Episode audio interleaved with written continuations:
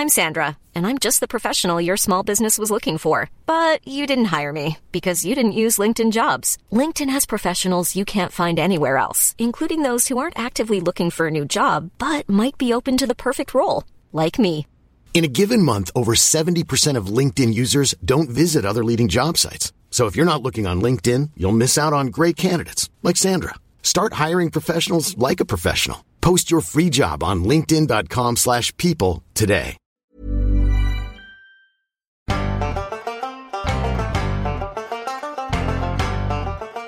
Bolsha, and welcome back to the Talking Blarney podcast, where we wade through the Blarney to tell you about the real Ireland. My name is Stuart McNamara, and I'm here with my co-host, who believes that he is an insect of some description, Rob Cross. Oh, buzz off, Stu. oh God, Hey guys, Rob here. How's the week been, Stu? not too bad now. Um, another quiet one, back out of lockdown ish, so we can go and do things now. Going to the pub yeah, later. We're going to the pub. We have to go back to our substantial meals, but we're actually going to an arcade bar, aren't we? Uh, yeah, so I don't know if we'll be doing any actual arcading.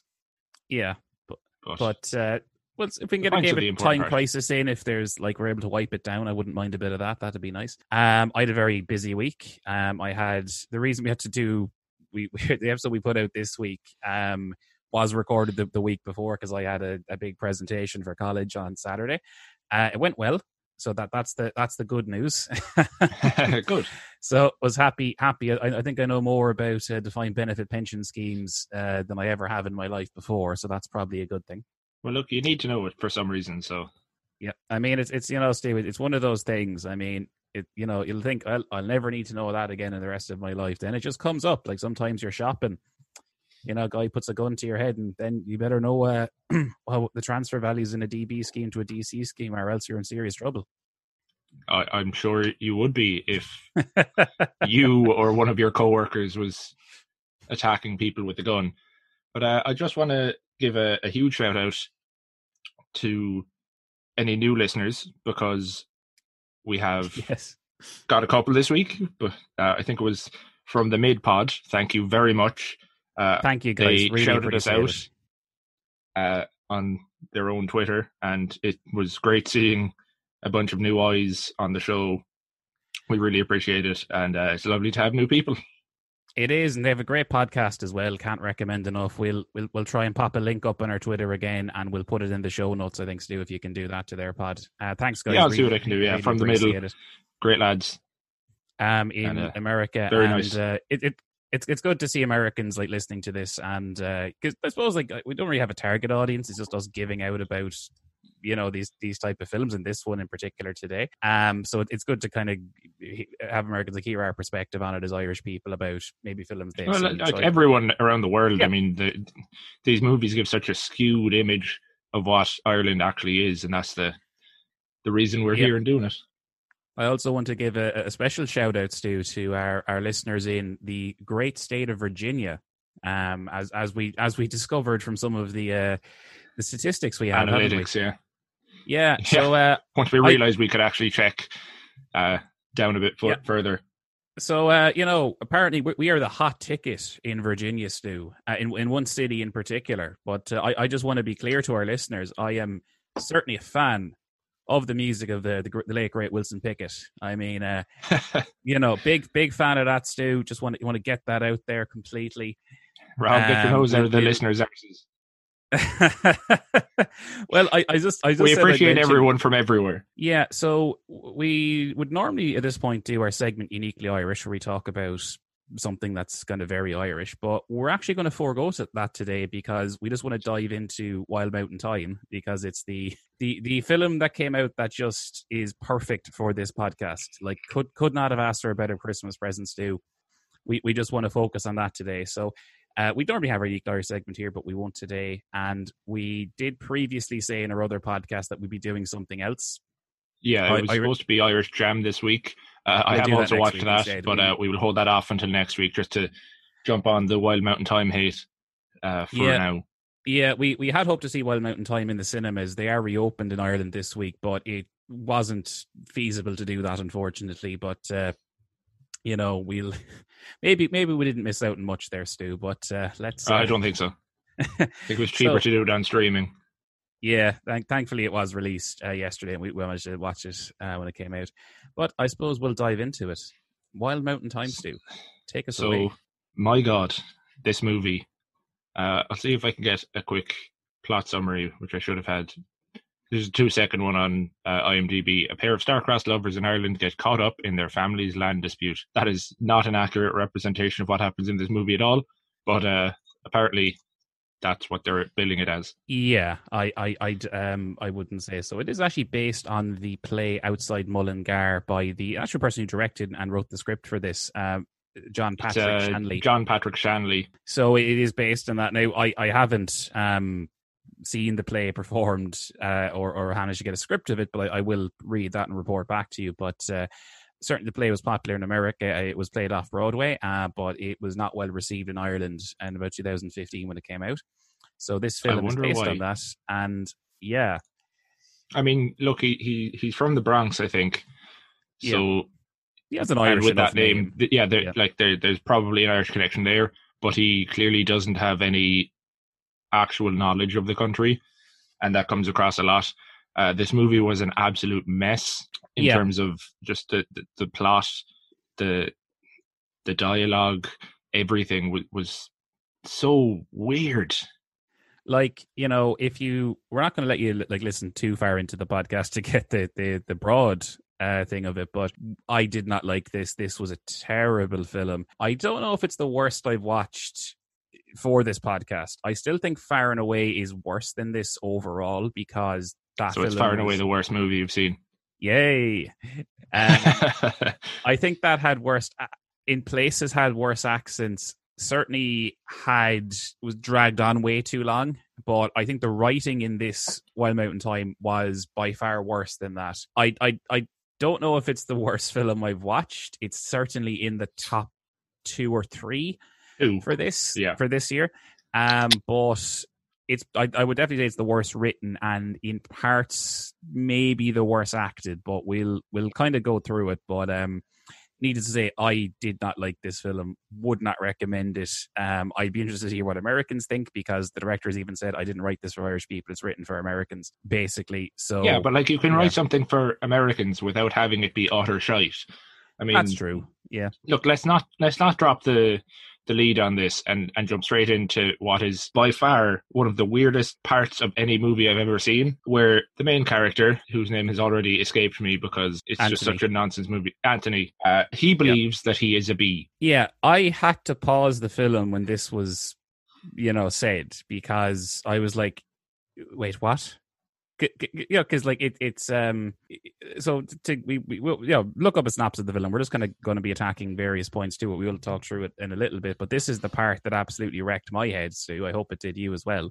It's like the, the, the love interest Rosemary, the other kind of girl in the film, played by Emily Blunt. Um, you know, her father's also or you're a white swan and things like that, and you're special. She has like an interest in you know ballet, sees Swan Lake. It all it all kind of ties together. I'll actually give them credit for that. That is not not a a, a common thing in Irish mythology with like the, the white swans and particularly in that part of the country up in Mayo.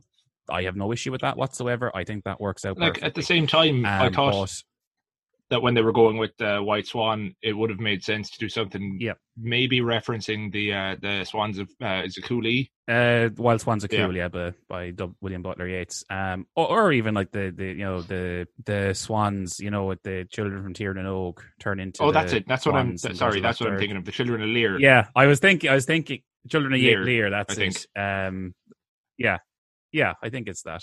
Um, I was trying to, I was trying to think of. Yeah, that would have made more sense. Obviously, but, you didn't know about that. I would assume. Yeah, but the, this whole thing is like he's he thinks he's a bee because like there's this whole thing in the film where it's like, oh, the like his mother's side were a bit mad, and like, oh, he's more of a, a Kelly than a, a Riley. Yeah, and so to and, to, to show um, that he's more like his uncle on his his mother's side or his grandfather or whoever the hell it was, they show a photo and it's just him with a dirtier beard in older clothes. I, I thought I actually I actually thought that was a little bit funny. Sure, Didn't get a laugh out of me. Sure, but, but, like, but okay. at the same time, was they were trying. But at the same time, this is meant to be a serious movie. I think where like you you'd see that kind of shit in a in a comedy movie. I think it's supposed to be.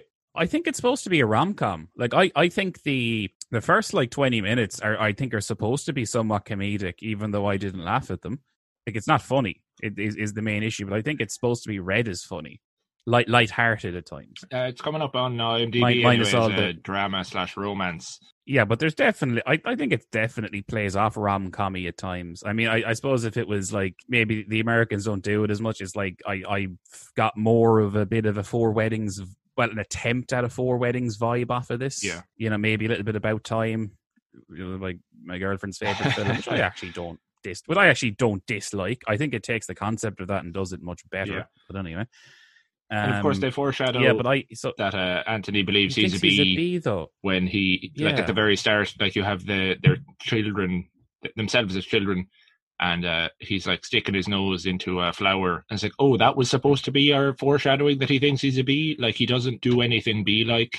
like it just doesn't i to me this really came out of nowhere because like there's there's a bit earlier on in the film which like he's out for a- a drink on a saturday night and like he goes to Oh, he has a cocktail, the, isn't the, it? the one town over he gets a cocktail which is a weird thing to see in like an irish pub like that i i don't think they'd really do anything beyond the guinness there or some whiskey i mean it's not saying it's unheard of i i just think it'd be very uncommon to ask for a cocktail in a glass like that in a, a effectively like a rural Mayo pub. I, I, you know, not to disrespect the people of Mayo, the nice pubs up there, but I, I would just say, in my view, it's very uncommon, Stu. Uh, like he'd, Yeah, you can either get a pint or you can get straight shots of whatever yeah, drink I, you want. I think like you know.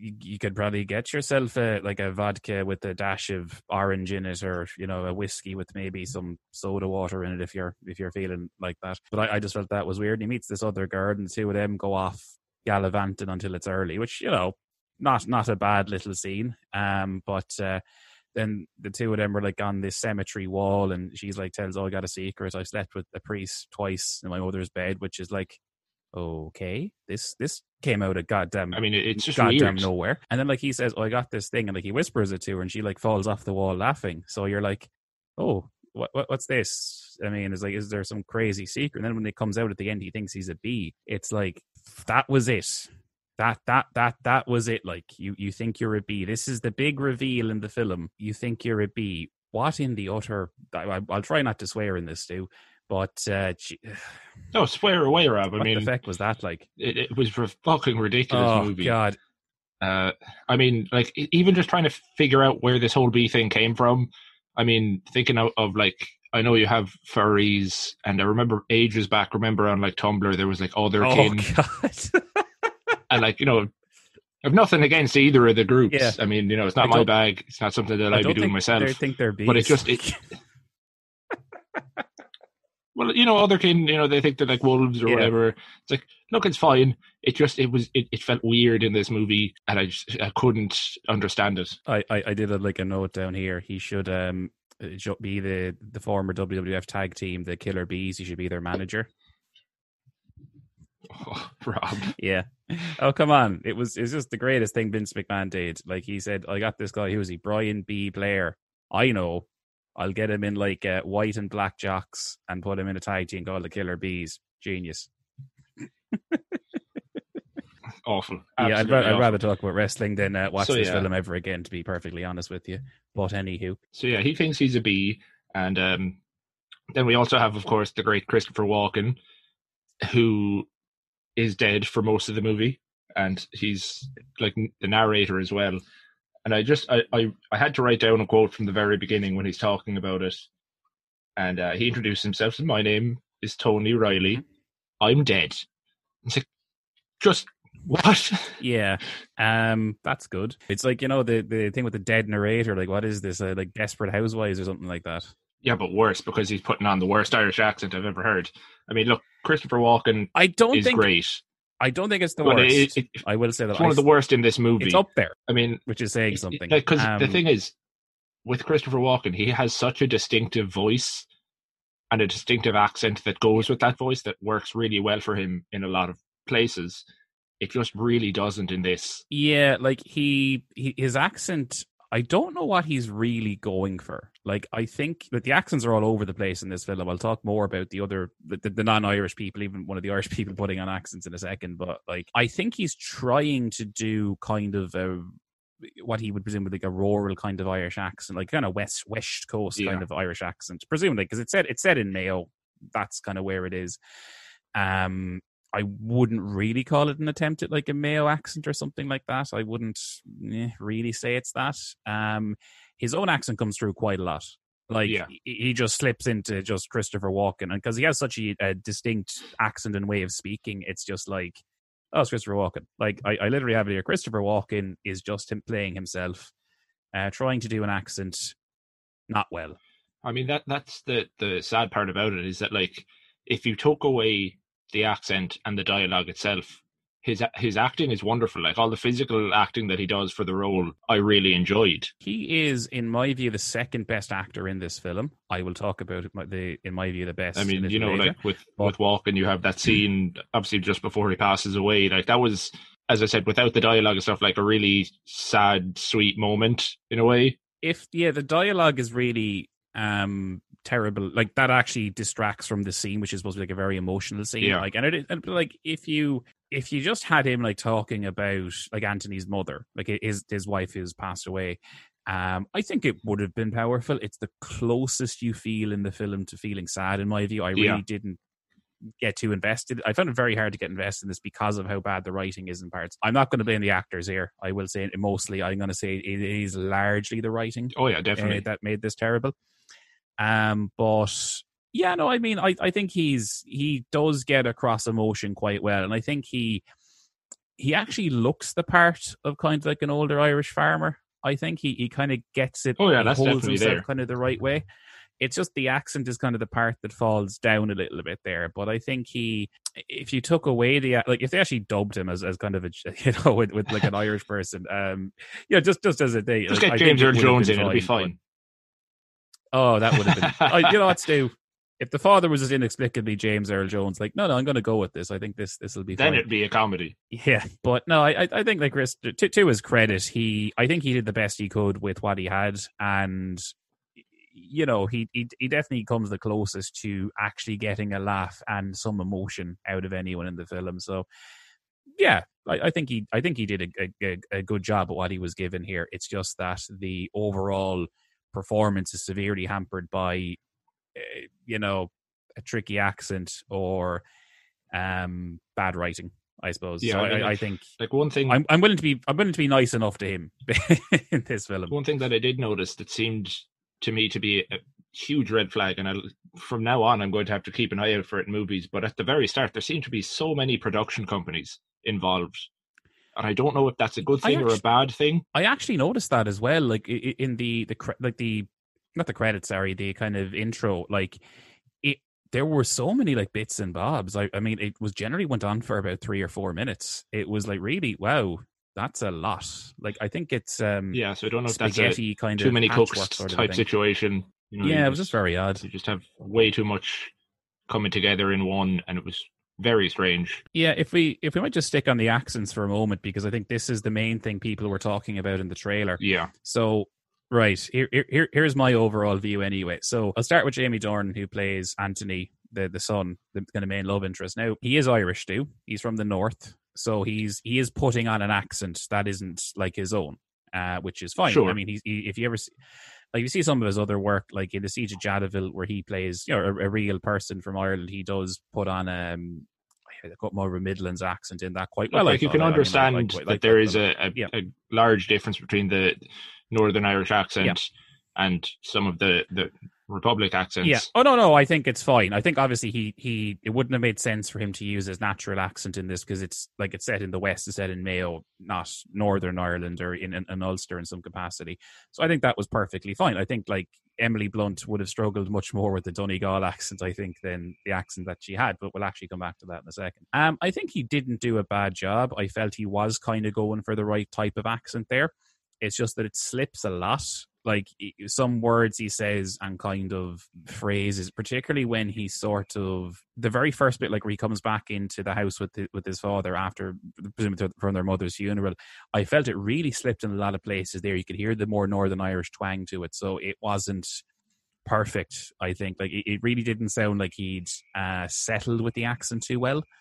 Uh, which is a bit odd because like I've seen some of his other work and he had no issue with putting on like another Irish accent that wasn't his own. So I don't know if maybe he didn't have enough time to prepare for this, or I, I hardly think it was nerves. He's an experienced actor, so it, it just sounded off in places. But like towards the end of the film, I suppose it wasn't as wasn't as noticeable. He, he didn't he did a service enough job with it, but it just really at the start it really didn't sound right at all yeah it was as you say it it drops in and out quite heavily at times, struggling to even think of anything that he actually said beyond "I'm a bee." But well, he, he didn't like it, it, was perfectly fine. Like the bit where like he falls off the boat, like I saw that coming a mile off. But we, we'll, we'll get back to that, I suppose. Um, I want to talk about Rosemary's accent. So she's being played by Emily Blunt here. She's the the main love interest, if you yeah. will. Now, this accent Jesus Christ. Yeah, that was definitely the, the most kind of paddy, hoshy kind of accent. This is like, this is possibly the worst Irish accent I've ever seen or heard, sorry, heard specifically in, in a film. This is well up there. Like, like that accent I've, would fit right right into uh, Far and Away. Yeah, uh, but I mean, like, he, who was the bloody love interest in Far and Away? I can't even remember now. but uh, like, whoever that was did a better job with an Irish accent than than she did. I first first thing forward. I don't know what type of accent she's even going for here. Like, it, it it's it's too specific in parts to be like kind of a generic. Oh, how are you there, Stu? Jesus, oh, how did you know? Yeah. About that? It's it's it's not that. It's it's very weird. She kind of gets a few things like kind of this um Eh, it's kind of hard to explain like the the tempo if if you kind of get me like the way she kind of speaks fast in places and kind of almost under her breath that is kind of an irish country thing i suppose. And i it, it's kind of nice to hear that because she kind of gets the tempo in kind of parts in in a weird way that just sounds right but eh, the accent is all over the shop like it's the vowel sounds sound more like a limerick city accent to me just the way she's like water and things like that. It's just this yeah, weird I mean, kind of drawn out flattening assume, of the vowels.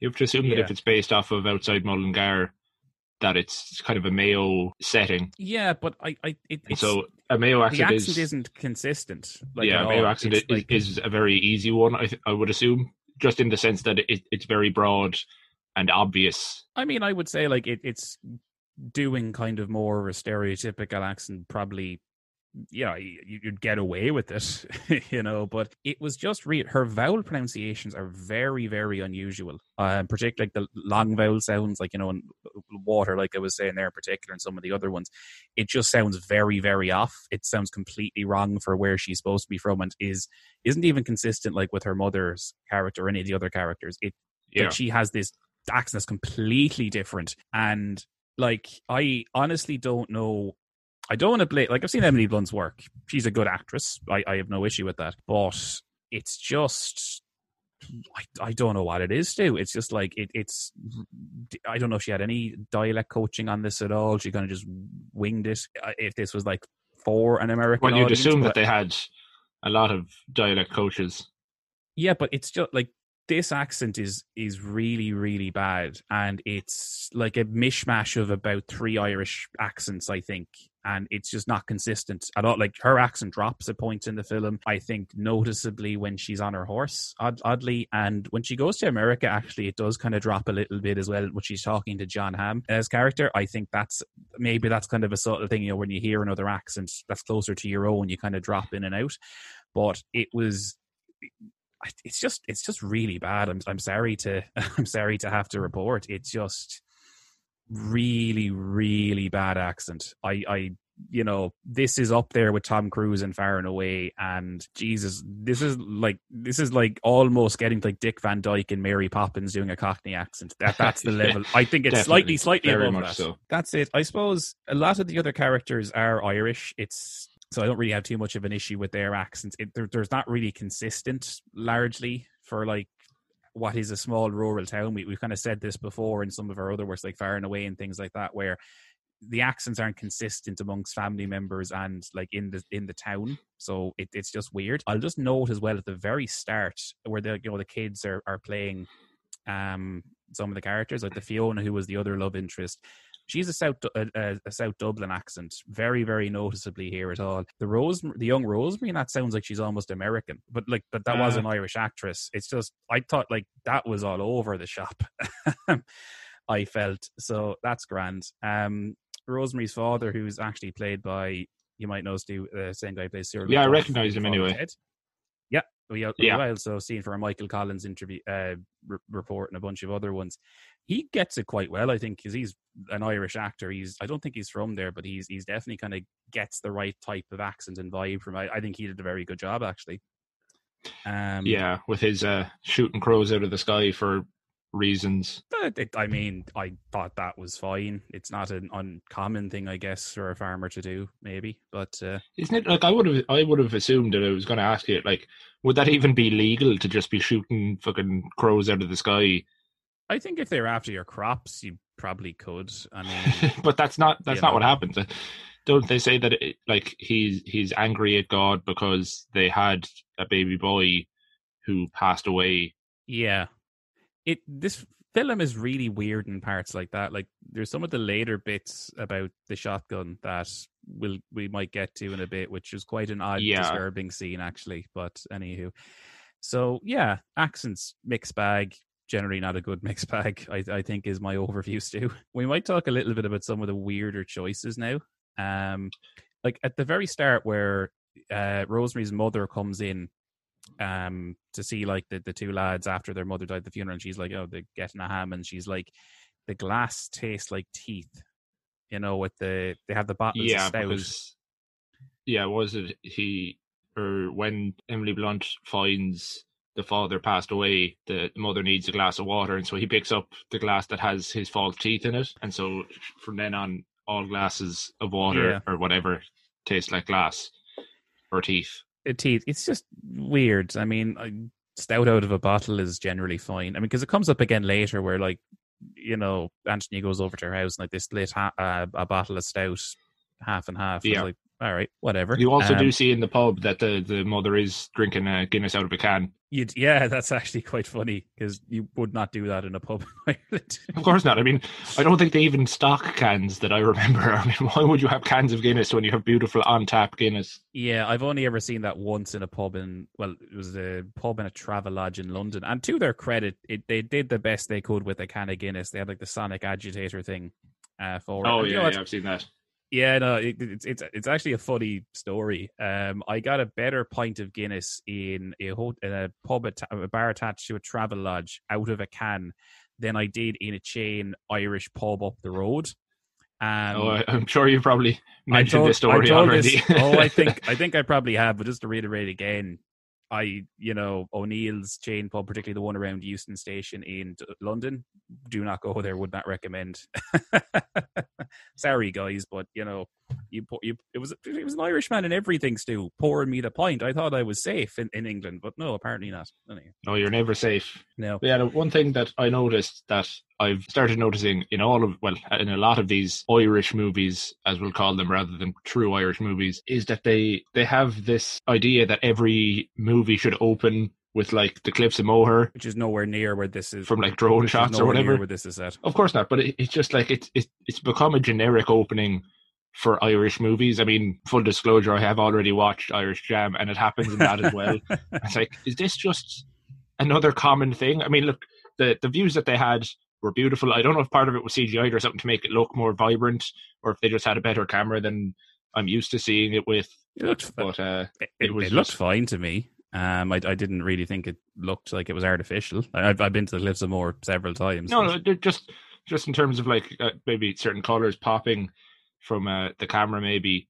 But it was just like it's become a generic opening. Like if you want to do a bad Irish movie, you're going to have a drone shot of the Cliffs of Moher, apparently, because that's all we have. We have no other landmarks that could possibly tell you that it's Ireland. Yeah, I mean, I, I guess like it's it's it's the west coast. Like, yeah, but it's probably about 100 kilometers away from at least where this is set. But they're not even set near the coast, yeah. it doesn't look like. There you go. Um, One thing in particular, because can I get back to what I was saying, where so the mother comes in anyway and they're talking about that. And Emily Blunt's character, Rosemary, is outside smoking a pipe. So now I get it's yeah. like her father's pipe, and, you know, like the Anthony's father as well smokes the pipe too. It, it was just kind of a country thing they're kind of going for Grant. But I, you know, I don't think I've ever seen a woman about our age do presumably or like slightly older like smoking a pipe like that in Ireland at all. Yeah, I wouldn't say that I've ever seen it. Not oh, that not that they, they couldn't. couldn't. I'm just saying that it's very unusual. I mean, I I think I've certainly seen people smoke pipes. Like um, you'd see the odd the It's I very rare. though. old fella in- outside a pub smoking. The, the odd, I do remember when you could smoke in pubs in this country, going across to, to my local, like you know, with the, the family, and we we running around. And there used to be several old fellas with pipes in the, the bar that used to smoke there. Like I have a vivid memory of that when I was younger, and you'd come out stinking of smoke because of it. But uh, yeah, just just very very odd, I suppose. It really kind of pegs Sarah's vibes almost because like she's wearing like an old shawl and like has the pipe. It's just very out of place in modern Ireland, I suppose. It, it's very much a caricature of like an older thing. Like it would be, it would belong more in like the Secret of Inish Roan that we watched, a Roan Inish, um, a couple of weeks back. It, it would like be fine in that film. It, Yeah. it just doesn't feel right here. Well, there's a lot that Yeah. doesn't feel right. Uh, one thing that I found strange and I've never seen before, they had a tea dispenser. I, ha- I that's exactly the next thing I was going to say. I've never seen that in Ireland before in my life, let alone in a farmer's cottage. What the hell is that? I mean, I, I'm sure we've mentioned it before, but like the the great Irish fight between Barry's and Lyons Tea, but like having it out of a dispenser just was very strange. yeah, because it, it's like I will say that the the houses like they look authentic. Like I mean, I, I think Anthony's like house that looks like a Yeah, like older farmhouses. Yeah, no, but that looks exactly right. I mean, it's even it run down. I mean, it looks the part to their credit in the production team. They got one that looked exactly right. Like that to me is that's completely fine. Um, that's that's exactly right. But this tea dispenser, I've never seen one of those do in a house. Like you just have a, you know, your your Barry's or Lyons tea and in a tea bags. I mean, if you you might have loose leaf tea if you're putting that into like a um a little pot, which they do have, so grand. But I've never seen something like that before in a house uh, that I I can recall. Yeah, it was weird. I mean, you- you'd always have your Barry's or your Lyons box. It would be like prominently shown on like the windowsill above the sink or something, so that everyone knows where you stand on the issue. Yeah, no, I mean, I think like it, it, it if if I was doing this, like they'd have like an old kind of battered tin of like one. I mean, they didn't get the brand sponsorship grant, but it's like an old kind of tin of tea, and it, you'd take out maybe if it was a loose leaf tea into the the pot, but as tea bags or something like that. It's just a bit odd. And another weird one was where when Jon Hamm arrives in the the Rolls Royce. It's like they've never seen a fucking car before. Yeah, it like I guess he said I'm going to rent a car, so he comes back with a Rolls Royce just to impress people. And he even gets kind of called out in this by Rosemary, and it's just like, yeah, but why would you bring a Rolls Royce up like rural Ireland? Like it's it's a wide enough car. Like I mean, you could get caught down a one of the country lanes, which are on the farm. When you see like where he's he's he brings the Rolls Royce to feed the cows, which was funny. Yeah, like at at the very least, you'd make shit of it. It would be covered in mud. Yep. And just bopping up and down on those those awful old Irish roads, like Yeah, it- would not be good. it's just not suitable at all. Um, it's just very odd. I, I I do know it as well that something very small. They actually turn. They're actually in Knock Airport at the start, which you know, which makes sense. It would be the closest airport to them, but like you can't you can't fly from America to Knock Airport as far as I'm aware. You'd fly in from Shannon or something else. So maybe that's was what I happened. assume it might have been a connecting for some yeah, reason. because you know, the, well, plane actually flying is a Airbus, the the A320 with Aer Lingus, which can't wouldn't generally doesn't have the range. They're not on the transatlantic routes, but anyway. But um, yeah, it was just odd. I mean, it was nice to see Knock Airport. Don't get me wrong, Stu. It doesn't get enough love. We've I'm pretty sure I talked about this on the podcast before, how it was built to go to Knock, which is a shrine by a priest who just started building it one day, and no one really stopped him because he was a priest, uh, Monsignor Horan, which is a we should definitely do like a, a separate podcast just on Knock Airport because it's a it's a great story someday, Rob, someday. someday. But yeah, so that was grand. But um, I presume like the guy with him must be like his father. Like so, presumably it's um Christopher Walken's brother, Yeah, that's the the uncle. who sounds Yeah. much more American. Like I get like he's probably lived in America for so like uh, Christopher like the father says he's seventy five. Um, Anthony's father. So presumably he must have been in America for because like Jon's character must be about yeah must be like pushing forty maybe. So he's probably Yeah, mid thirty mid to late thirties. So presumably he's been in America for the best part of 40 years, maybe longer than that. Um, I, I just think like, would you have such a perfect American accent even after all that? Because like I've family there, and like you know the second generation would have American accents too, but like you know some of my uncles everything over there, they've never they never lost the Irish accent. It might be slightly Yankeefied a little bit, but I, I, don't think it would turn into a complete American accent. But anywho, yeah, it's just poor stuff. Um, I would like to mention just the the weird, I suppose, editing that's done in this movie. The way, like, even just the, the, the progression of the plot would be more accurate. Just like the start, we have them as kids, that's fine. But like the central point of one of the central points of the movie is the the little gated piece of land uh, that Anthony's father sold to uh, Rosemary's father. Yeah. And this is all due to Anthony pushing Fiona over when they were kids. And I don't think we actually see it. Maybe my brain shut off, but we see her like on the ground. No, we don't. But it's like, like, why would you not show us the one thing that's like connecting them since they were kids?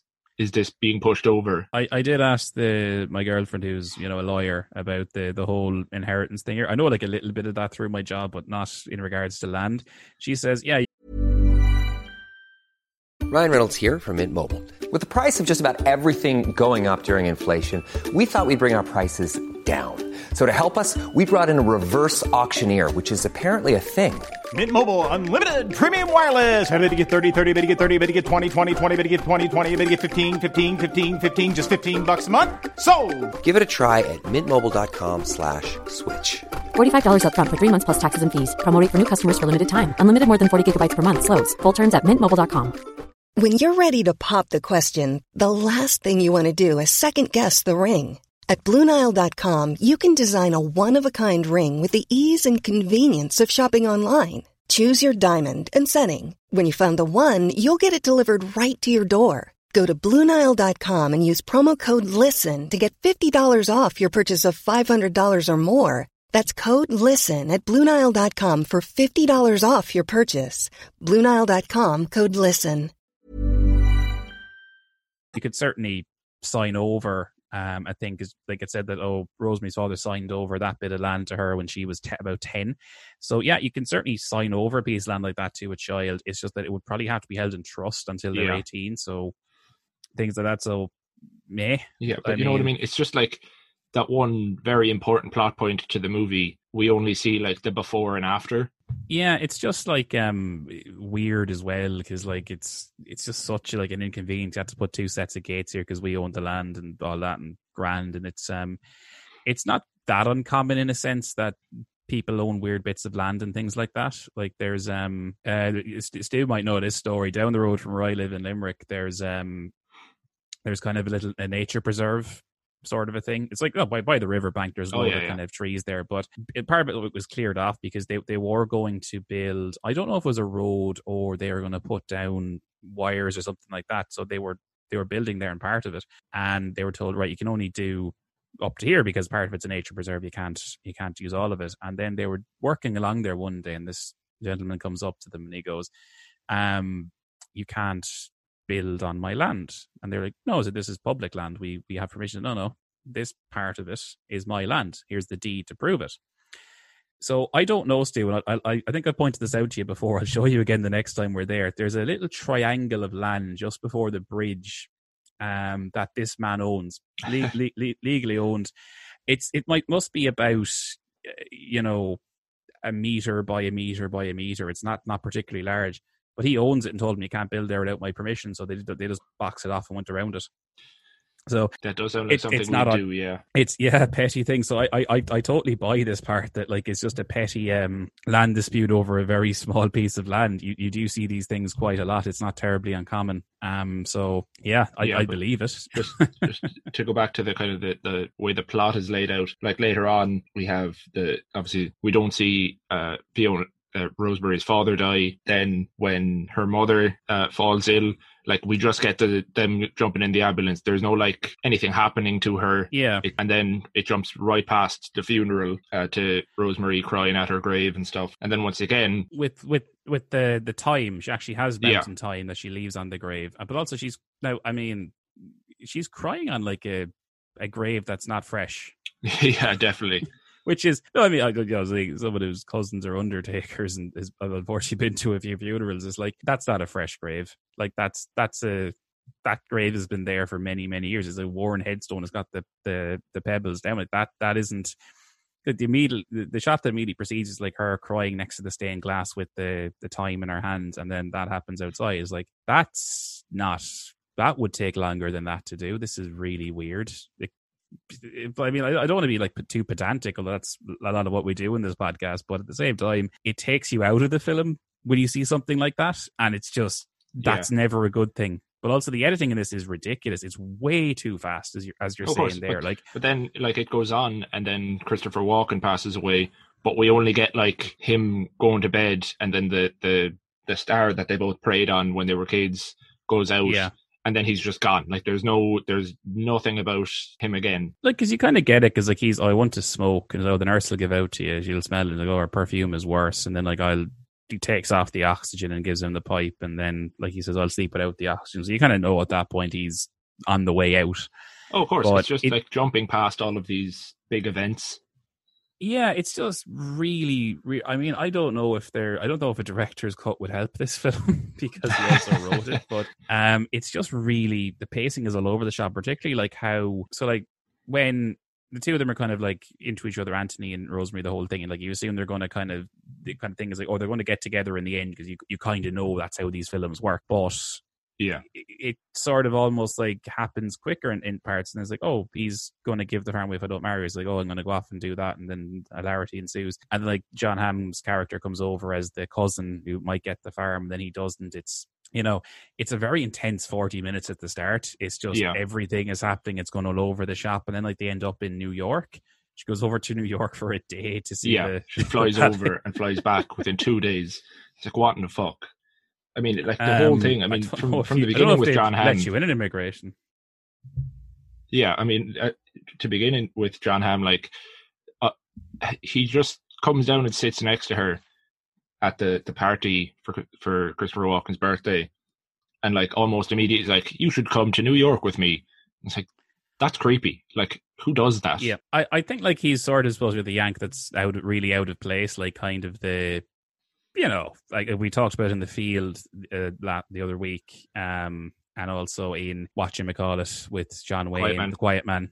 Yeah, it, that that sort of thing, but it's just weird. I mean, I will say I like Jon Hamm's character. He's probably my favorite character in the film, just because, and he even like says, Yeah, "I don't he's get the only one who's normal. Yeah, he's normal. He is the only well written character because he's literally going in there saying, "What is all this shite? What's going on here? This is ridiculous. I, you know, can I have the farm, please?" You know, he's I mean, he's a actually bit of a better. dick later on when he's on the plane, though. Yeah, but The Irish can't I- seize days. Like you're going back there to hopefully marry someone from Ireland, and you're talking shit Yeah. about it. Sorry. Um, dropping your pens. yeah, I really got to clear stop. cans. oh, please cut this. Um, oh, all right. But yeah, like Uh, you know, it's just obviously then she comes over and uh, they go to the ballet, and he's like staring at her most of the time, and then they they shift afterwards, and it's like a bit he's abrupt. better. Yeah, but he's better at going after her than um, Anthony is. Like it, it's Oh, yeah, that kind of course. American directness kind of just works with her. So he brings her like a nice dinner and everything. And I mean, he offered. To, I also love that he's like, "Come to America, like go to New York, where we can see the Lion King." Where Yeah. the hell is that coming out of? Sure, we're Irish, Rob. We've never seen a lion in our lives. it just it just really reminded me about um you know like like the kind of mid 90s or like late 90s you know we, we we used to get like um like the you know the Disney videotape so like you know we got like 101 Dalmatians Cinderella all those Yeah. ones. We had them in the house. And I remember when it must have been like when these came out they they made them like specifically like you when you put in the video was like there'd always be like advertisements like by Disney. First it was like goes oh come to Euro Disneyland. It's it's just outside Paris. No it's not. And it'll be grand and we can do all these packages and you'd be like yeah all right whatever. But I remember there was always this one with Fearne Cotton uh sorry not Fearne is it Fearne Cotton anyway used to do TV stuff in the UK advertising like oh see the Lion King live in London and it was just on every single one and it, it just kind of reminded me of that and I was like was this a thing in Ireland like seeing the Lion King live was was this massive in like that particular time or something because it seemed like it was there, and apparently now it's it's come back. So it's very odd. Yeah, they just continually do these strange, strange things. Yeah, One thing that I, I- did love with uh, Fiona's. Uh, Rose, I keep saying Fiona on, sorry. because I have the IMDb up and her Fi- name's right underneath Fiona's- of, of Rosemary's. Fiona's the other girl at, at the start Yeah. that we never see again. She's married in Wicklow with three daughters, so she's obviously happy. Yeah, it's just they, I keep getting them confused for no reason. But um, uh, Rosemary's mother, uh, like it was put in the wrong place. But when she's leaving the house after they have their their chats at the, the very beginning, she says "bye" about ten times. yeah, that's kind of Irish. Yeah, it is, but you'd hear it over the yeah, phone. bite, bite, bite. See, see, bite, bite, bite. Touch it. Take care. That kind of thing. Yeah, exactly. Like it, like it is an Irish thing. It's just said in the the wrong format. Yeah, But I yeah. enjoyed No, it. I, I think It's one of the few bits get, that I like, did enjoy. some very particular Irish things right. It, it's just odd. Can we talk about the bit at the towards the end where like Jon Hamm's character is coming over on the plane, and then you, it kind of cuts between him have chatting to this. If I if I if you don't mind me saying, Stu, uh, not a bad looking woman on the plane who, in my view, was much more who was much more attractive than Rosemary. Um, I in my view. So he ends up with her, and I'm like, yeah, fair play to you. And I even love how the, she uses actually, it's an old Irish shadow line. It's like, you ever been to the Ring of Kerry? Do you want to see it again? There's a, a slightly, there's slight, there's a slightly dirtier variation of that that I've, um, I've heard of a few people use. Oh, I can You- imagine you it. know, you know. Yeah, but what, like once again, like what she's saying is another proper Irish thing, where she is going on about you know the Irish don't want to be seen, you know, they don't want to make a show of themselves. but is she Irish? Because I mean, she doesn't. She has an American accent, doesn't she? I mean, I, I, I don't even. I couldn't actually find an actress's name. I was trying to find her because I like at the end it's the two of them are just there in the pub doing it because he's obviously happy and it's um the two of them have obviously have a bit of well, we'll talk about the pub at the We at will. the very end. We will. later. But I mean, you know, I mean, she does take a bit of a swipe at, at farmers in Ireland. It's like, oh well, you're not a farmer because you don't look tired and your hands don't look like feet. And it's She's like, got. I thought she. I thought she had a farmers, point like- there. Like, um, you know, he he's never he's never worked a hard day in his life by the looks of things. yeah, like yeah, but it could have been put better where you're not being like, oh, farmers, bunch of wrecked looking Yeah. Idiots with rotten hands. Yeah, fair enough. Um, but getting back to like so the bit where while this is happening, Rosemary and Anthony are in like Rosemary's house, and like she let the dog in, and he just gets drenched because they were. She went out in her horse because she knows Jon Hamm's character is coming to probably marry her, and he gets his metal detector out to detect things. Um, Yeah, because he's looking for his mother's ring That's that right. she lost on the way over. And surprise, surprise, she had it the how, whole did- time. how did we know that would happen? Yeah, but th- like I thought it would have even been better at that point if maybe like where he had been pushed over, like he just like was there Yeah. on the ground. it's like they get back to her house and there's bit like I this dialogue is just terrible. Like it really is so boring to listen to. Like it's not like romantic banter. It's just like you're people don't talk like this. It's very unnatural. Oh yeah, sure. Like back back when he falls into the river because he's swatting at, I assume like mosquitoes or something. Um, she like she looks, and I think it's around that time that she goes, "I know I must have Yeah. him." Like who Yeah. says that? It's just That's creepy. very- it's like no one speaks like that. It's very unnatural dialogue in a lot of places. The most natural thing I think was funny was Rosemary's mother actually saying she's cracked, and I was like, yeah, that's that's uh, that that's a good Irish thing. Like she's uh, you know Yeah. tapped or you know, mad in the head, you know, crazy if you will. But uh, then it gets so like their Yeah, dialogue in this is just even- weird because like oh I'll we'll ha- we'll split like this bottle of stout because it tastes like teeth. Or it's like oh yeah, it's almost as good as the pub. And it's like oh I make you a sandwich. I, I I won't take no for an answer. It's like all right, yeah. Uh, but then like there's this very disturbing bit about her father's shotgun is still loaded there in the press because she might in case she wants to shoot herself because she's very depressed. And then they talk about their depression and anxiety and suicide, and it's just like comes out of nowhere. Yeah, Yeah, it's but it's just dark. like, where the fuck is this coming from? Because it's not re- like you can certainly see that she's had a, a rough time. Like her father died when she was comparatively quite young. And she obviously is like smoking a pipe. She misses him. Like her mother has just died, and you know you see her smoking cigarettes as well. And it even comes out, oh, she stopped smoking to because she felt that was pushing Anthony away. And then it turns out, oh, bees don't like smoke, so that's why he didn't. so that's it.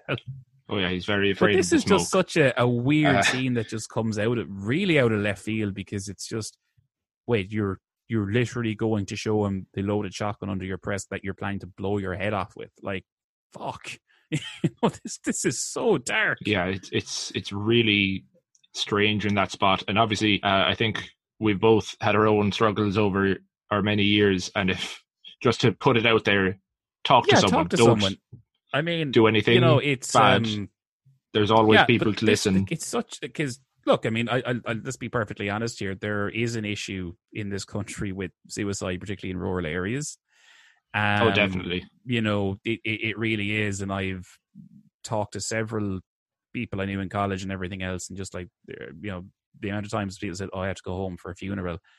And, you know, I obviously say, Oh, Jesus, what happened? And they're like, Well, he ended up in the river, or, Well, he crashed into a wall. It was just him in the car. No one's sure exactly how it happened, you know.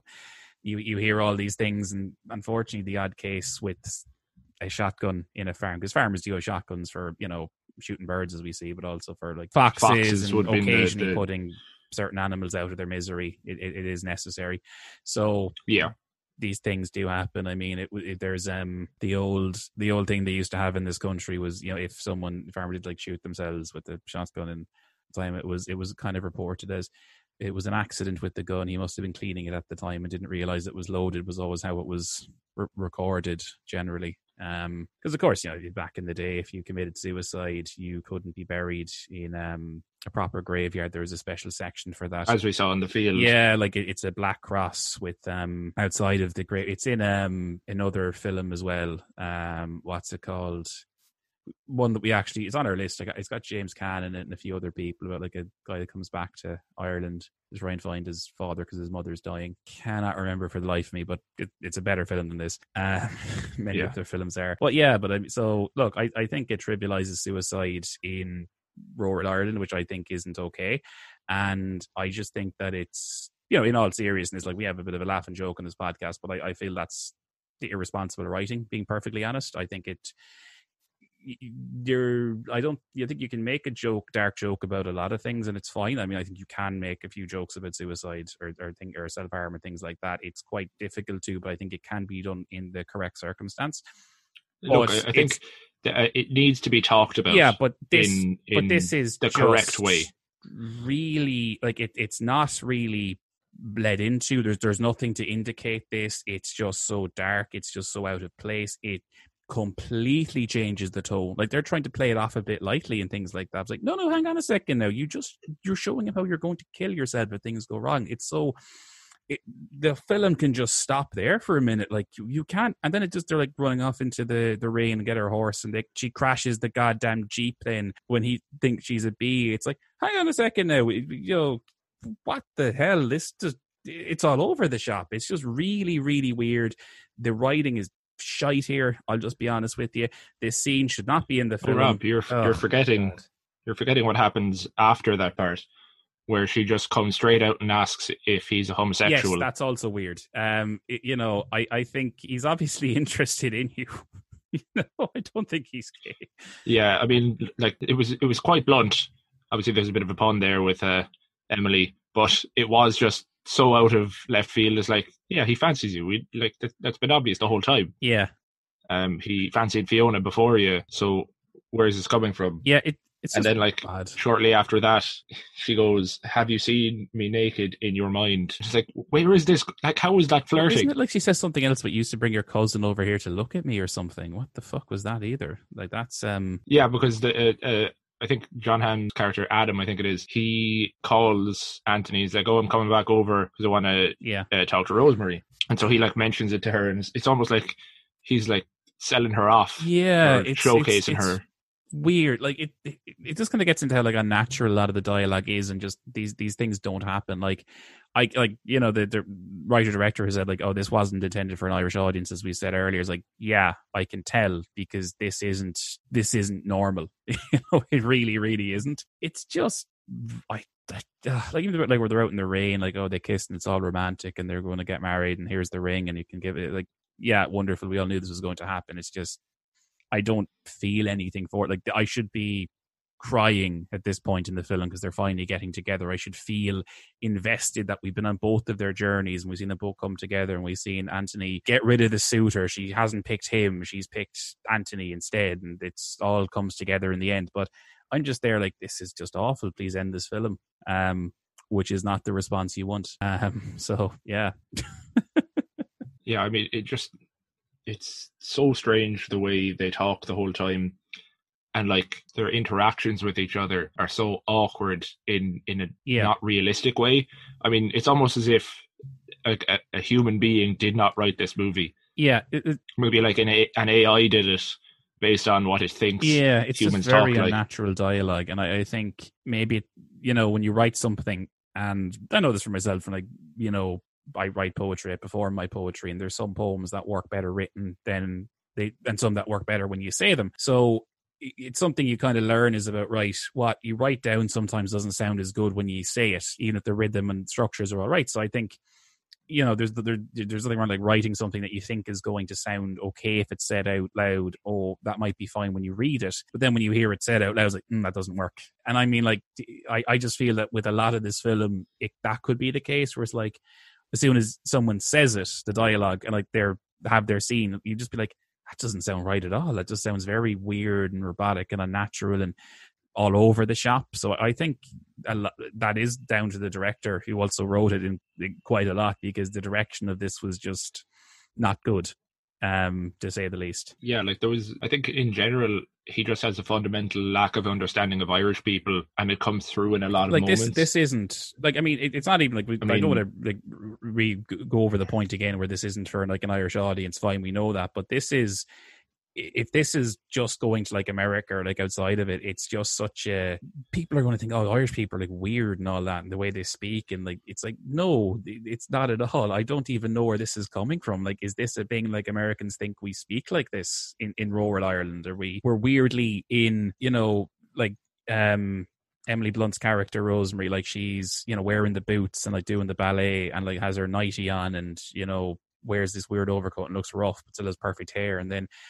it's like she's smoking a pipe and has you know knows looks after the farm and herself and makes stew for her mother and gives it to Anthony, but she still talks about freezing her eggs, which is a really weird kind of thing. It's like are you saying that rural Ireland is like the seventies or not? Because it's it's just it's not even consistent with the way it's presented. Are you saying like this is a backwater that's like way behind the times, but then she talks about like freezing her eggs, and it's oh yeah, like it's, no, it's modern times, yeah. Modern it's times. weird how that just like when she says that line that, that freeze my eggs, like it's just so out of place because you it's like, oh yeah, we're we're in 2020, not 1985 or something like that or 1972. It's it's just really weird with the way everything else is presented. I I I, I don't know nothing wrong with that. It's just, ugh, it's weird. One other thing I want to flag as well, Stu, that I thought was very, very egregious in my experience, where Jon Hamm's character is coming over and he asks like both Anthony and Rosemary how many acres is on the farm, and neither of them know.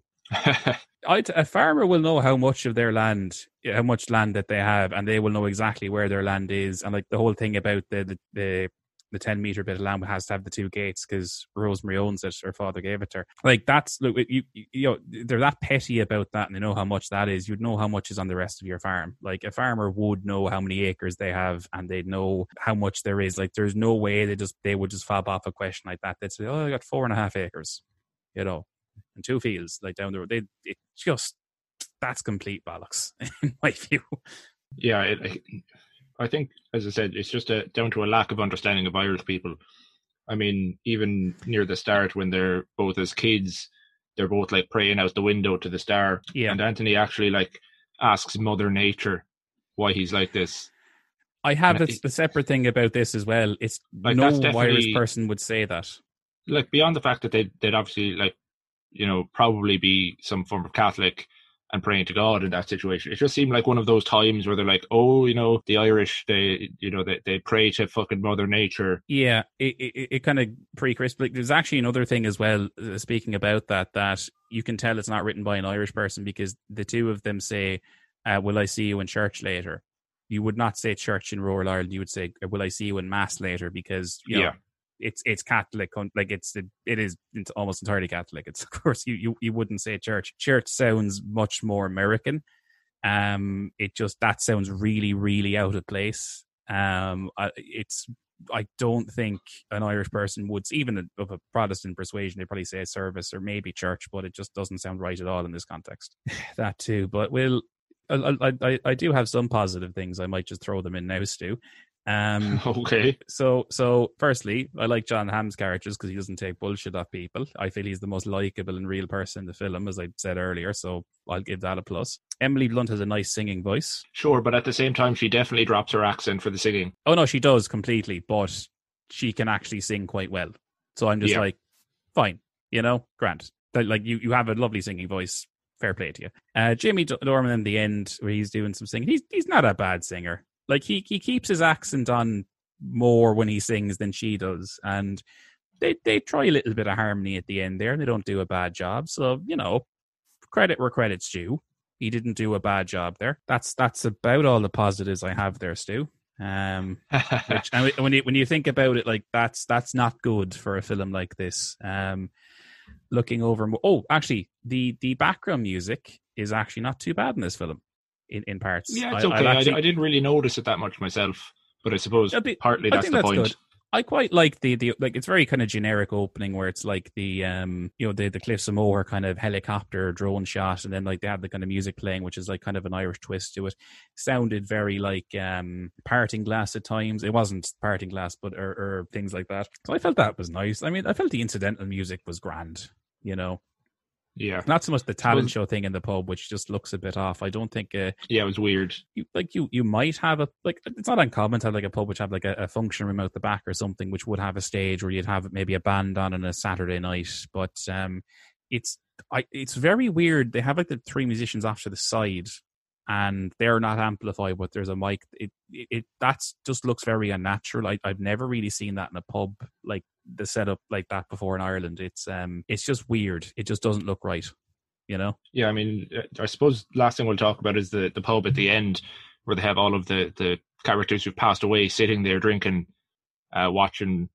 Uh, the four the Anthony force and- ghosts, yeah. Rosemary. Yeah, yeah, definitely. That's what it's all been about. Mother Nature brought him back as force ghosts. And I'm Hayden Christensen. but yeah, so you, you get them all watching Anthony and Rosemary singing, and it's just like okay, I guess. Even, even like the the girl that he shifts, who rode the the the priest, is there for some reason. Yeah, and- it's like he even says like, "Oh, we'll never see each other again," because it's um he meets her in what's implied like the, the the the next town over, and it's like, mm, Yeah. okay, maybe she's like visiting, um, or something like that, and the two of them just get chatting. Grand, but what? Yeah, that was actually caught me as well. It's like, why why is she there? Like, and and like enjoying this. Like, surely she was going after him, and maybe she thought he was a bit tapped or something. The two of them got like blind drunk and spent the whole night drinking and literally were wandering around the parish, you know, going to graveyards, telling secrets and things like that. She's clearly got a bit of a wild streak in her with her priest habit, like that. Uh, what's that thing? Uh, Fleabag, the TV show that has like the Moriarty from Sherlock in.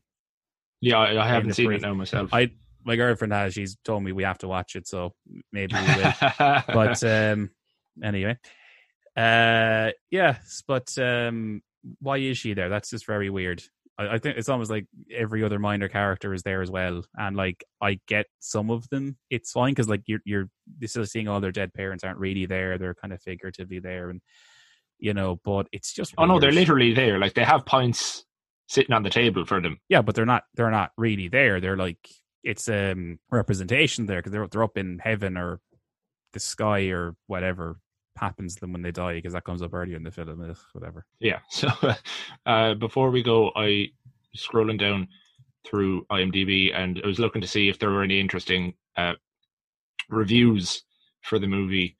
And so I have two to contrast. So I have one that's a nine out of ten, who gave it 9 out of 10 stu did they watch this film and then I have one that's a one out of ten. So I'll read them both out, and uh, we'll see. So I'll do the the nine out of ten first. Once in a while, the Shamrock hits hard, and out comes a green emerald looking romantic Irish movie that will, if you have some grace of God and some common sense, will make you laugh and cry, either you will or not.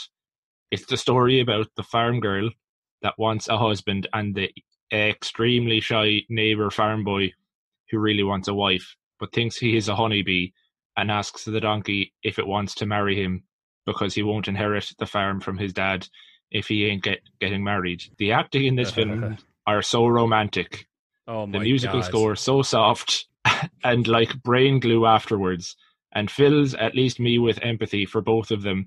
The two main characters are acted so well, and the environment really smell like sheep, horses, and cow, and heather and green grass and wet, stormy, lightning Okay, weather this nearly person, all the time. this person can't Oh. I'm not done. Oh, it, Oh no, you're It- not. it this person can't write. That's a, abomination of a sentence right there. Jesus. Yeah.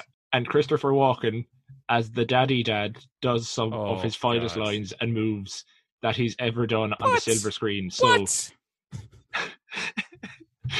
this is a must see so angry- I'm so angry, or lonely or just simply a romantic because this will feed your soul spelt s-o-l-e like sole of your shoe Oh with love and honey it's a big recommend from the grumpy old man Like it's a good film to see if you're if you're if you're lonely or depressed. It's just like getting. It's like ah, oh, a, sh- shotgun. Why didn't I think of that? Thanks, film.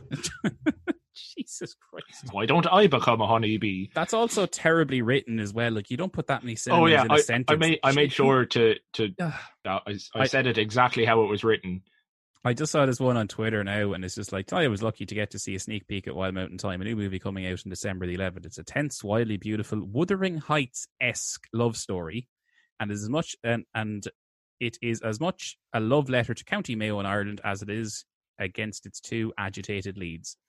One of my favourite parts is sitting down to watch it with my father-in-law, whose grandparents came from Ireland, County Mayo in particular. When he realised the bar in the movie was the one he'd been to in Crossmolina, uh, he was utterly transported. Right. Right. so he liked it because he was in the bar that it was in Yeah, and here's one from uh, Kevin McGahern, who's an Irish comedian. Um, he used to present the Republic of Telly. Uh, you, you'd know him, Stu. In response Oh, yeah, to yeah. Wild Mountain Thyme, we should make a, fi- a film set in America about an Irish lad who goes to New York to make it in the movies, but falls for a young cowgirl who sells hot dogs outside the baseball pitch. Everyone talks like they're from Texas. Beautiful. That's exactly what should happen. So I- I'll quickly read out the one star and uh, then we'll finish up, I think. So the headline is The accents are woeful, but the script is worse. Being from Ireland, I promise you that the accents are insulting. It's like a 100 minute Lucky Charms commercial, but the cliches are even worse. Everything about this film is unintentionally cringe and about as honest as a Trump administration press conference. If JP Shanley has an Irish passport, take it off him and ban him from ever returning to the country. On the same week, Bon Jovi destroyed Fairy Tales of New York. Uh, we have to endure this nonsense. Go back to the Bronx. Yep. Um, at, th- at this point, we normally say if the film is either a crock of gold or a crock of shite. Uh, for me, Stu, this was a massive crock of shite. Um, I, I believe I once said in a previous film that the shite was actually going onto the road, had been driven over by a few cars, and that was in fact how I reviewed this film. I think in this case, it might actually be several crocks of shite, but um, this was one of the worst films I've seen all year. Not the worst. When we're doing our, our podcast review of the year, I'll, I'll um, talk more about it then. Um, this was a boring film at times. It was uninteresting. It's the it's mostly the writing and direction. I think is what really lets it down. I think the actors did the best they could, mostly with what they've been given. I'll praise Jon Hamm's performance quite a lot. I think he did quite good, and Christopher Walken did the best with what he had there as well. Two leads are fine. Nothing more I can say about that. This film is not representative of Ireland. It is one of the worst paddy paddying up things I've seen that can be written in 2020. I would say at times it borders on a racist depiction of Ireland, if I could go that far. oh, yeah, Um, definitely. I hated this film. Do not watch it. Um, I hope this bombs in the box office. This is shite. Absolute shite. Fuck, I hated it. uh, I would have to agree with everything Rob said there. And uh, I would like to add that I think this is a crock of wild mountain shite, specifically because just from the accents to the plot itself, the dialogue, it was all just so poorly put together. I mean, it, it, it boggles the mind that, that someone could actually review it nine out of ten stars Yeah. when there's literally very few redeeming qualities, if any at all. Um, it's a movie that I hope to never see again. Yeah. Um, I hope that people realize that that isn't Ireland at all because it's it's just insulting, really, to to live in a time where that still happens. I mean, we've talked about Stage Irish and a lot of other movies that have done that, but in this year, it's just not right. No, I mean, if if anyone is listening to our podcast for the first time because of this, uh, thank you.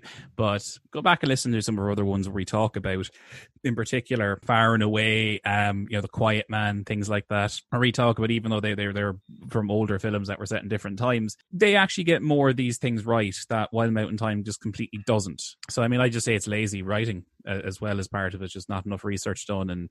Eh, what what what are you going to do? I think like this is I didn't think this film could be as bad as it was when like we also the trailer coming out. We're like, ah, oh, it's yeah, it's hard to film. make a bad trailer though. Yeah, but like this this surpassed my expectations of how bad I thought it would be. This was unpleasant to watch at times just because it was just so difficult. Like I will say I did manage to do it in one sitting with like a break after about 40 minutes. Like it wasn't as bad as some of the other films that I've had to do in multiple sittings just because of how awful they were to to sit through. So maybe it's got that going, but I think it's like an hour and a half long. I think it could you could cut it down. It'd be maybe better, but I, I think you can't save this film no matter how many cuts and edits you do to it. But anyway.